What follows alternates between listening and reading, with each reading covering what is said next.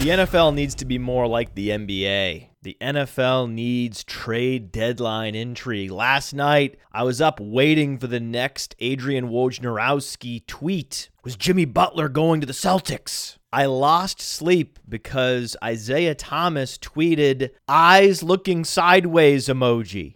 That was it. That was it. Eyes looking sideways emoji caused me to lose sleep. That's incredible.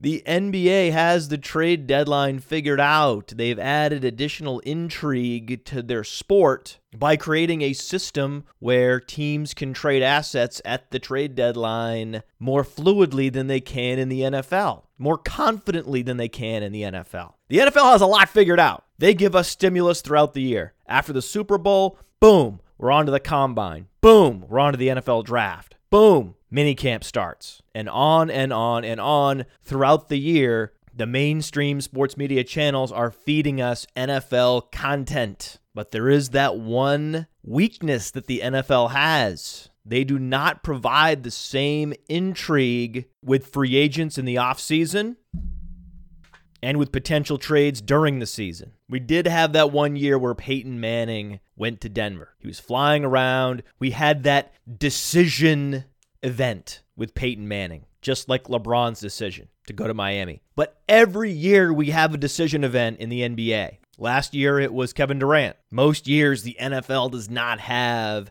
a captivating decision event by a top star player, and they need that. It provides more intrigue, it provides engagement. The NFL needs to restructure the salary cap rules to allow teams to more easily move players back and forth. And then by making the trade deadline more interesting, the NFL would be promoting itself in a fantasy centric way. That's the future because that's the way sports are now consumed more than ever. The transaction has superseded the action. And the best way to keep fans of a losing franchise engaged hope trafficking. Hope trafficking with the draft and hope trafficking with mid-season trades. Give me those draft picks. I want the hope. Infuse me with hope. Trade veteran player X for picks, please. We want picks. We want to lose. We want to maximize our chances at getting the best possible prospects. Lose. Jettison star players.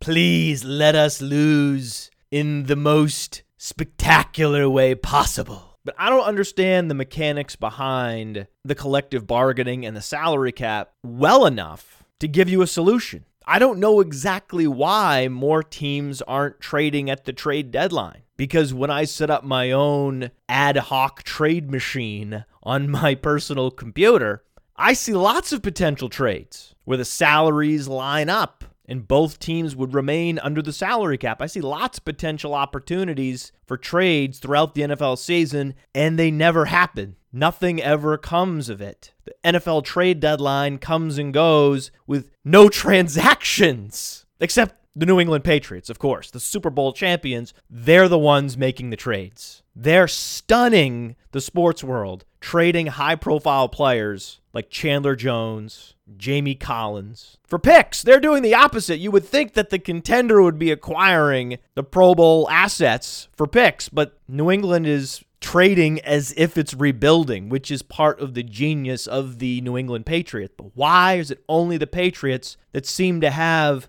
the courage to trade? I believe it's because the NFL is such a violent place and attrition is such a driver, which teams win and which teams lose every year, that NFL general managers would just as soon not trade players because they don't know how healthy the players they're getting in return. Did I just trade a draft pick for someone that can barely walk? That's a real danger in the NFL that you don't have in the NBA or Major League Baseball. What do these team doctors know that we don't? Did we just give up a third round pick for damaged goods? They have physicals, and you see this happen a lot. After trades, a lot of them are nullified because the player failed a physical. So that is a real concern. The fundamental nature of the sport makes trading more difficult because so few players, especially at the mid-season point, can be evaluated because you have no idea what they're doing in the training room to get on the field every week and whether or not they're one game away from finally tearing that muscle or ligament and being sent to IR. So if you put yourself in the shoes of an NFL general manager, you can see pretty quickly, oh, this is difficult.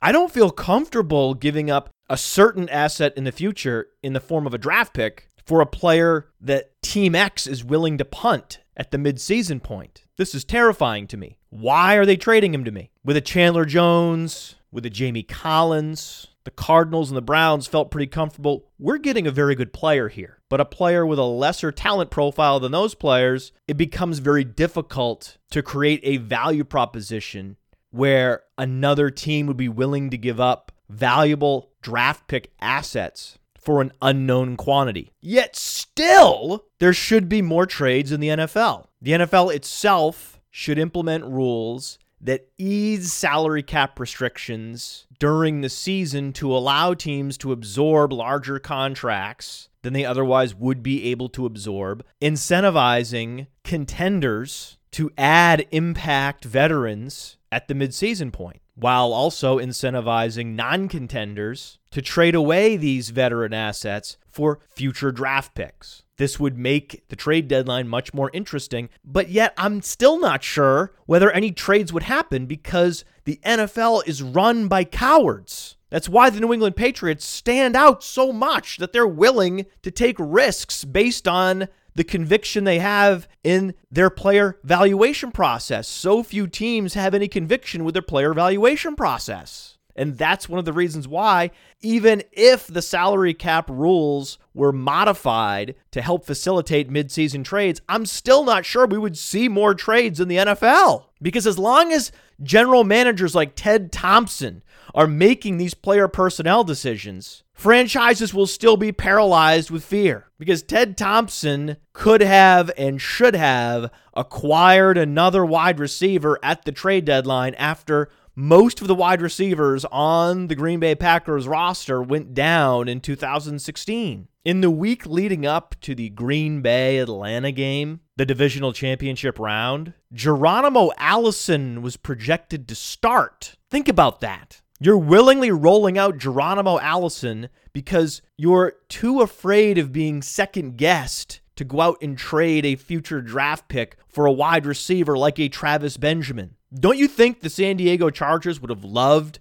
to unburden themselves from the Travis Benjamin contract once Tyrell Williams broke out in 2016? Of course they would have. They would have happily traded Travis Benjamin to the Packers. All the Packers had to do was pick up the phone. But Ted Thompson runs the Packers from a place of fear rather than conviction. The fear of being second guessed is more powerful than the desire to optimize the talent profile of one's roster. And I think that's most general managers in the NFL. Think about that. And that's why we see so few trades.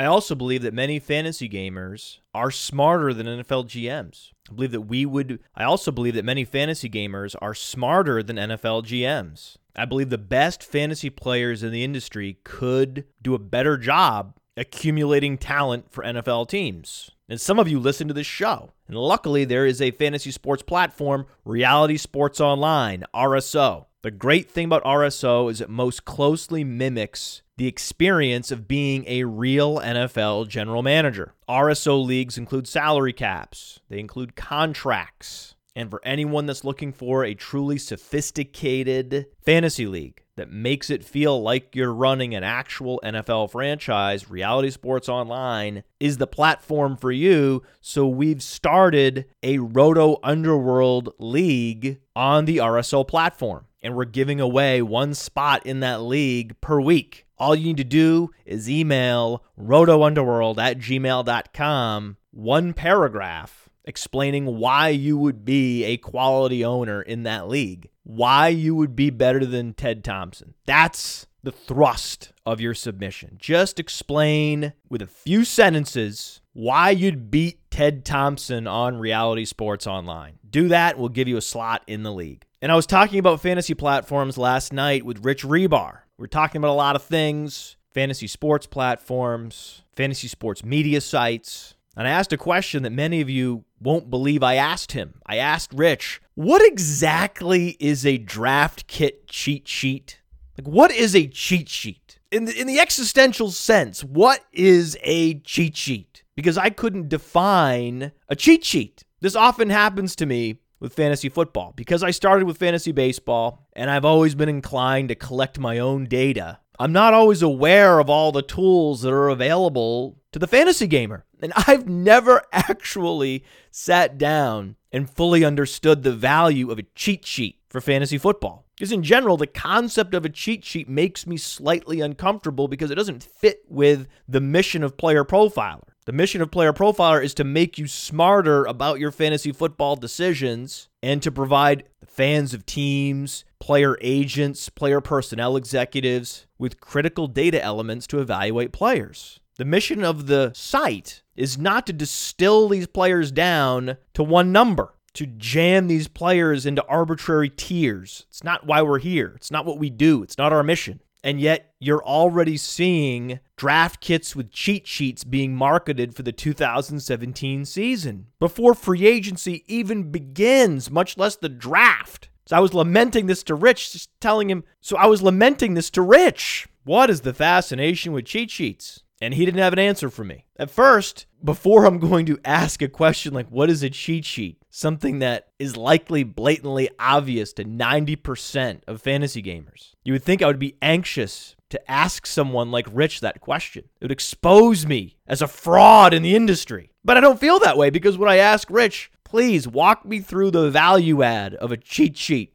Even someone as smart as Rich Hribar is going to struggle with that question because with cheat sheets and with tiered rankings, they feel like Barstool Sports. If Barstool Sports had fantasy content, you know they would have cheat sheets with tiers, right? Because their goal is not to make the sports media audience smarter. They're catering to the bottom 10%, the lowest common denominator. They just want to make things as easy as possible. Don't think, just consume.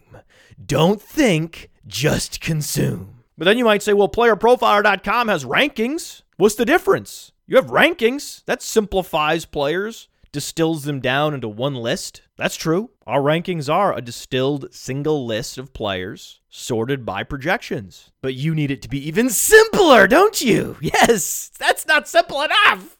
That was the genesis of my original question. Aren't rankings simple enough? Why the need for tiers and cheat sheets? But this is a tension that I experience all the time with Player Profiler because I see so many members of the audience who don't want to figure out a guy's profile. They don't want to view Player Profiler like a puzzle. They want it to be an answer key. Just give me the one number that I need to look at so I can make a decision, A or B. Thank you very much, Player Profiler. And that's not what Player Profiler is. If that's the exchange you're looking for, if that's the transaction that you are hoping we can lubricate for you, you're on the wrong website. This is why we don't have a draft guide on playerprofiler.com, though we may launch a draft guide in 2018. Be on the lookout for that. Don't be surprised when we sell out and create a draft guide because those make money and we need to make money to sustain Player Profiler. Get ready for us to sell out, do a draft guide like everybody else. So even if we do a draft guide with cheat sheets and tiers, I will find it slightly unsettling, and that's okay because we have to rectify the perfect world vision for the site with what the consumer wants. And playerprofiler.com ends up being a compromise. We're just hoping to compromise less than others.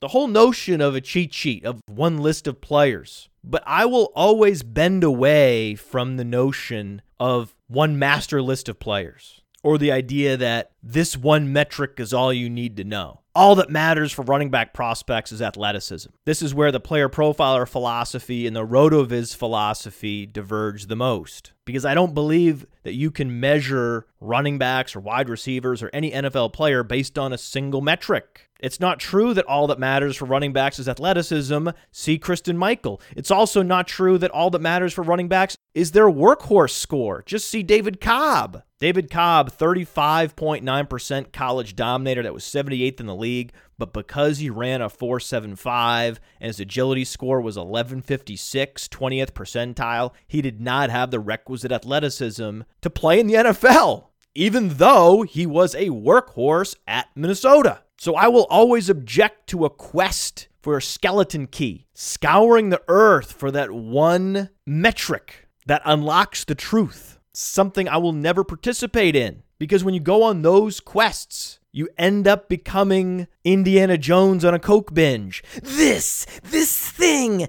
this is the thing that matters. This is it. We've done it. We've found it. The artifact of all artifacts. this is the one number you need. Age adjusted production is all that matters for wide receivers. Uh, except Tajae Sharpe. Tajae Sharpe was number one on the RotoViz wide receiver phenom index last year, even though he had no exceptional comps in the NFL due to an ultra low BMI. And John Moore invented the Phenom Index. And I love John Moore. John Moore is going to be coming on the show in a month to talk about rookie wide receivers, talk about the Phenom Index. Because the Phenom Index is one of the more useful tools in all of pre draft analysis. But like all indices, it can be used for good or evil. If you believe that all that matters is the phenom score, you're doing it wrong. But that doesn't mean it doesn't have great value. A fantasy gamer will often make a poor choice in a fantasy draft when he or she is looking for a single skeleton key while overlooking red flags such as BMI and successful comps. That's the cheat sheetification of fantasy sports that I object to. And on the other end of the spectrum is the nihilistic approach. This is also where Player Profiler and RotoViz tend to diverge. Nothing matters. Think all these things matter? They don't. Stop thinking these things matter. Doesn't matter. Efficiency doesn't matter. Your precious production premium metric. That's an efficiency metric. Therefore, it does not matter. That's the perspective you get when you're constantly zooming in with a microscope looking for that super metric, that one answer to all questions. But we talk about zooming out, not zooming in on this show. We don't search for that one true Ark of the Covenant metric that'll power that one true cheat sheet list giving me all the answers. I don't have all the answers. So, because I don't have a super metric, and I don't have all the answers, and I don't actually have a cheat sheet that I can hand over to you for playerprofiler.com, we're forced to zoom out. We're forced to look at player profiles holistically, while certainly acknowledging that certain metrics matter more than others. Of course, we know that. The search for that information is one of the driving forces behind the show. For example, Josh Hermsmeyer, who writes for RotoViz, found that the most predictive stat for wide receivers is air yards. Air yards per game and target share adjusted air yards per game are some of the more predictive metrics in all of fantasy football. And we recently tweeted the best wide receivers in the NFL in 2016 in target share adjusted air yards because that matters. It matters so much that I would say it's an excellent starting point for stack ranking wide receivers. If you want to pick one metric, which is the starting point metric, the metric you would weight over all others, it would be target share adjusted air yards. But that's not enough. One metric isn't the solution. But seems so many of my followers are looking for just that. They're looking for that one skeleton key metric. Just give me the player profiler cheat sheet. Or at least give me a short list of fields that matter so that I can simplify my quest for this Ark of the Covenant. But there is no short list that illuminates the definitive truth on each player. Doesn't exist. But there are stats and metrics that you should consider your starting points. Stats and metrics that deserve to be more heavily weighted, like air yards. But this is not a 140 character long conversation. We can't go through the entire list of stats and metrics and evaluate and break down the value of each one on a single show. It's impossible. It's a fool's errand. So we don't do that here. But what we have done are literally hundreds of shows explaining the value of particular metrics. But neither you nor I nor anyone will ever solve Player Profiler and create a definitive list of metrics distilling everything down to one super stat that we can sort and create a cheat sheet off of. Doesn't exist, and I don't think it ever can exist. I think it's an impossibility. Understanding how best to leverage Player Profiler is not the search for an answer key. It's much more like an adventure quest video game. It's like Zelda with no final level. And I know that sounds like some funky mystical answer that a guru would give you, like the truth lies within you. But the truth is, the best solution to player profiler lies within each player page. Because when you scroll down on these player pages, you see embedded shows, you see embedded articles. You have to explore these pages and the related content in a quest to incrementally gain knowledge. And this show has a lot of answers, but not all of them. You can read hundreds of articles and get a lot of answers, but not all of them, because we don't have all of them. But we have covered a lot in the course of over 250 episodes. And now Player Profiler has data analysis. Go to playerprofiler.com forward slash data dash analysis. There you can access every metric in the database and sort it and create your own cheat sheets on any given metric. That's a total game changer. And people are uncovering interesting data points every day, and we are retweeting them as fast as we can. But there is no class that you can take on Player Profiler, no one article that you can read to get quote unquote up to speed on Player Profiler. The articles and the shows are like markers in the sand pointing us in the right direction. And if you leverage air yards more than most fantasy gamers, you will be moving in the right direction. And Josh Hermsmeyer told you that on this show. We had Josh Hermsmeyer on for a full show talking primarily about the predictive quality of air yards. This is what I'm talking about. We're doing everything we can to illuminate the optimal use of playerprofiler.com for fantasy football purposes. But what you're sensing is a tension point that I am experiencing because on one side we have readers jumping up and down, objecting to the fact that they perceive that no one is allowed to disagree with the podfather on particular players. Why are the only articles on Duke Johnson agreeing with the podfather? And yet, on the other end of the spectrum, we have other users yelling, saying, just tell me what to think. There's too much information here. Boil this down for me. Give me the site's answer key. And like with most optimal solutions, the best course of action is to go down the middle. I'm involved with every article, and I would not publish a piece that simply destroys Duke Johnson just because I feel compelled to make player profiler quote unquote fair and balanced. But we're also happy to have a forum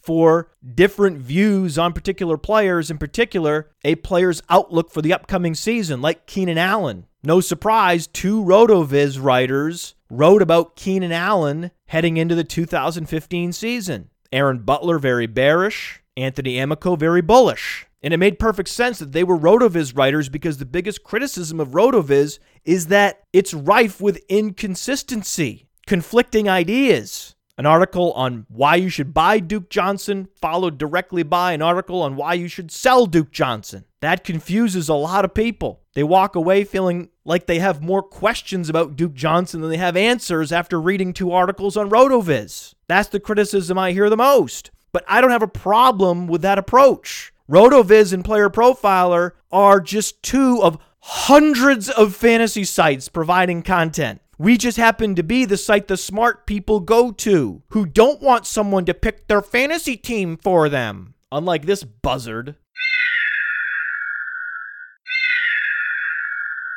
Marvin Urrows writes On the last pod, you gave advice on rookies. Then you said that you were just bullshitting. How can I keep listening? You're a waste of time. Thanks, Marvin. He doesn't understand what we're doing here. I am here to provide information and to help you process information and think for yourself. I'm not here to do your thinking for you, Marvin. And neither are the writers at RotoViz because the writers at RotoViz are asking their audience if they want to think. They're not trying to do their thinking for them. Would you like to think? Okay, great. Let's do some critical thinking together. I agree with that approach, offering different types of content, different viewpoints, and letting the reader decide what they believe is the final answer. We are consultants. We are not a judge nor a jury. And if that's what you're looking for, then go somewhere else if you don't want to think. Go to Barstool Sports and you won't have to do any thinking. But RotoViz and Player Profiler are the anti Barstool mentality.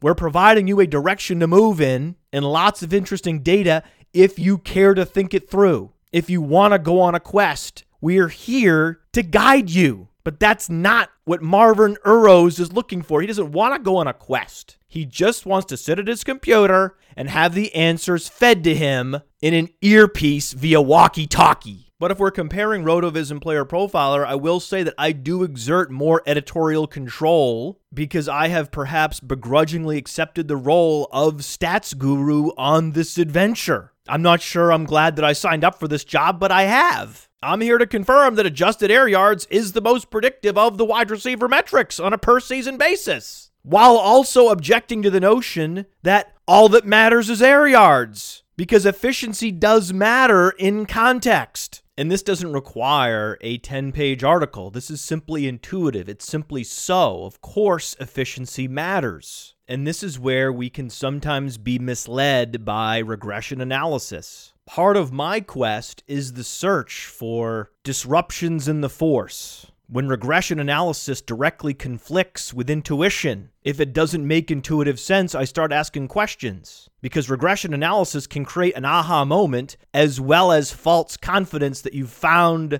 the one true final answer. Sometimes efficiency matters very little, sometimes it's incredibly important. But it's up to the individual to be discerning about how and where they leverage efficiency and to what degree. Last year, Brock Osweiler was a classic case where production premium can help to illuminate a player's potential on a new team. Brock Osweiler's production premium was outside the top 30 in 2015, and that mattered. It allowed us to not only steer clear of Brock Osweiler himself in fantasy drafts, but also to steer clear of DeAndre Hopkins in the first round, steer clear of Will Fuller in the mid rounds, and steer clear of the ultimate fake bell cow, Lamar Miller. The kernel that made all that possible, Brock Osweiler's 2015 production premium combined with his underwhelming college QBR at Arizona State. Production premium matters more for Julian Edelman than it does for Allen Robinson because Allen Robinson is still young. His skill set's not being degraded. His inefficiency last year was largely a product of Blake Bortles, not Allen Robinson himself.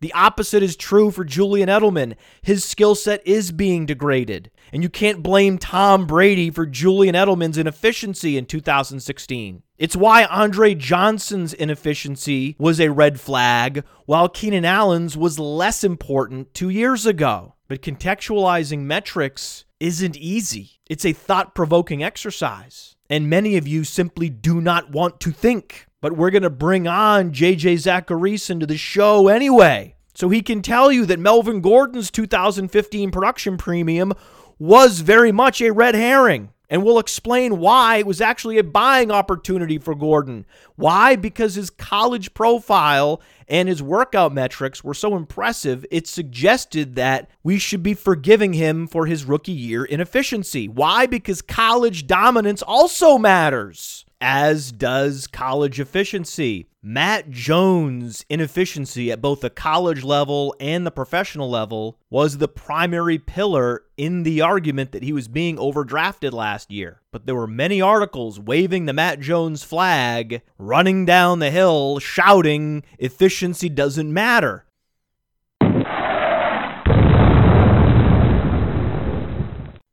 And in the case of Matt Jones, it did matter because you can only be inefficient for so long before the team decides you no longer deserve touches. And Matt Jones finished out the 2016 season as a game day inactive. Anyone else remember the Justin Hunter and Cordarrelle Patterson concurrent hype trains a few years back? A lack of college dominance and a low rookie year catch rate were indicators that Justin Hunter and Cordarrelle Patterson were likely to miss expectations three years ago. Those were the two most unjustified, hype fueled high risers on draft boards in 2014. And what happened? Of course, they flamed out. But one number didn't tell the story. The holistic view of the Cordarrelle Patterson profile, the holistic view of the Justin Hunter profile, provided you not with a definitive answer, but with a probability that they would miss expectations, and that's what happened. Just like I believe yards per target matters for Jarvis Landry, this is an even more nuanced conversation. Because I believe that just because Jarvis Landry wears a bandana and commands a similar target rate to Odell Beckham Jr., doesn't mean we should be equating Jarvis Landry and Odell Beckham Jr. I believe that Jarvis Landry is targeted because he's given too much credit by the coaches. The coaches don't understand how replaceable Jarvis Landry is, and at the same time, do not appreciate what a rare asset they have in Kenny Stills. That's why the Miami Dolphins are going to sign Jarvis Landry to an extension while letting Kenny Stills walk in free agency. This is how bad franchises stay bad. A failure to self scout effectively. And this is intuitive. The easiest way to lose in the NFL is to feed your inefficient players. Looking at the yards per target leads me to believe that Jarvis Landry should not be turned into a target monster, that Jarvis Landry is more replaceable than Kenny Stills that Kenny Stills has more tactical value than Jarvis Landry. That it's not a good idea to feed targets to Jarvis Landry when you have Kenny Stills and Leonte Carroo in the passing game. Efficiency metrics illuminate that fact. This is a truth illuminated by efficiency metrics like yards per target. And they help debunk the notion that Adam Gase is one of these genius coaches that can get more out of players than other coaches. So I am doing my best. I'm doing my part to help you on this quest. But there is no solving playerprofiler.com. There is no finish line. There is no singular Ark of the Covenant supermetric. Now, thankfully, many of you have been playing this adventure game along with me for many years. You've been on this quest for literally years. And it's been an enlightening quest. We've had a lot of fun. But there is no Mount Doom endgame.